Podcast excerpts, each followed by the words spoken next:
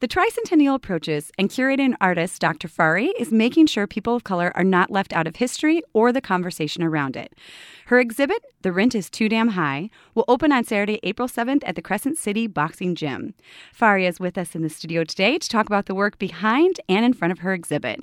So thanks, Dr. Fari, for coming in. Thank you so much for having me. Tell us about your exhibit and how it's either changed or stayed steady from inception to creation. Well, I came up with this idea when I was first working as an ACLS public fellow at the New Orleans Museum of Art.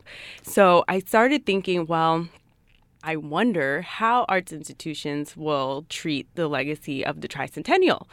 And at the time, I was thinking about using that as an occasion for truth telling and using art as the means by which people can relate to those truths um, in a way that you know, maybe they wouldn't if they took a class or went to a lecture or something more academic, which is my background. So this was kind of just an exercise to see if I could do something artsy and have it be relevant to the tricentennial. What would it look like? And so I was thinking about, you know, all of the transitions over time. I had done all this um, dissertation research looking at the history of Black resistance and activism and just how Black people have made the city what it is.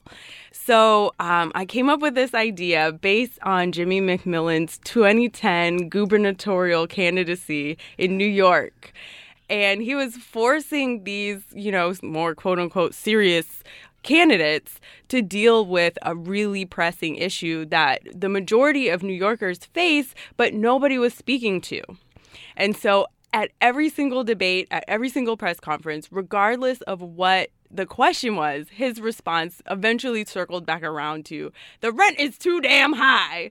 And I just remember being like, yes, now that's how you use political satire. That's how you use performance art um, I was thinking a lot about that. I was inspired by that. And I certainly felt that as a quote unquote transplant, if I can feel that the rent is too damn high with all the privileges that I bring into the space, then I know that people who are from this city, who have been watching it change, who have been participating in the change, can feel it as well. And so um, that was the impetus behind creating this exhibition. It also has a performance art element because who doesn't love an opportunity for political satire, comedy, and debate? We just came off our first um, mayoral race where a black woman is now going to be the mayor of New Orleans. And so I was like, what if the people running for the mayor of New Orleans were actually people like Marie Laveau or Thomy Lafon? These people from New Orleans history who have made a great contribution um, under really stifling conditions, but somehow, some way turned it around in whatever, you know, fashion they felt was the most effective and the most impactful. So that's fantastic. So, what has been the biggest surprise that you think so far as you've been putting this exhibit together? Honestly, I feel like the biggest surprise so far has been the way that people have responded to this idea that I had and not taking it in a way where it's like, oh my gosh, you're trying to be exclusive by creating a space for black people to have their say, but who are like, yeah, I see that, I hear that, I'm grateful for those contributions, and also I can relate to it in my present day, whether you're black, whether you're Latino, whether you're Vietnamese, or whatever.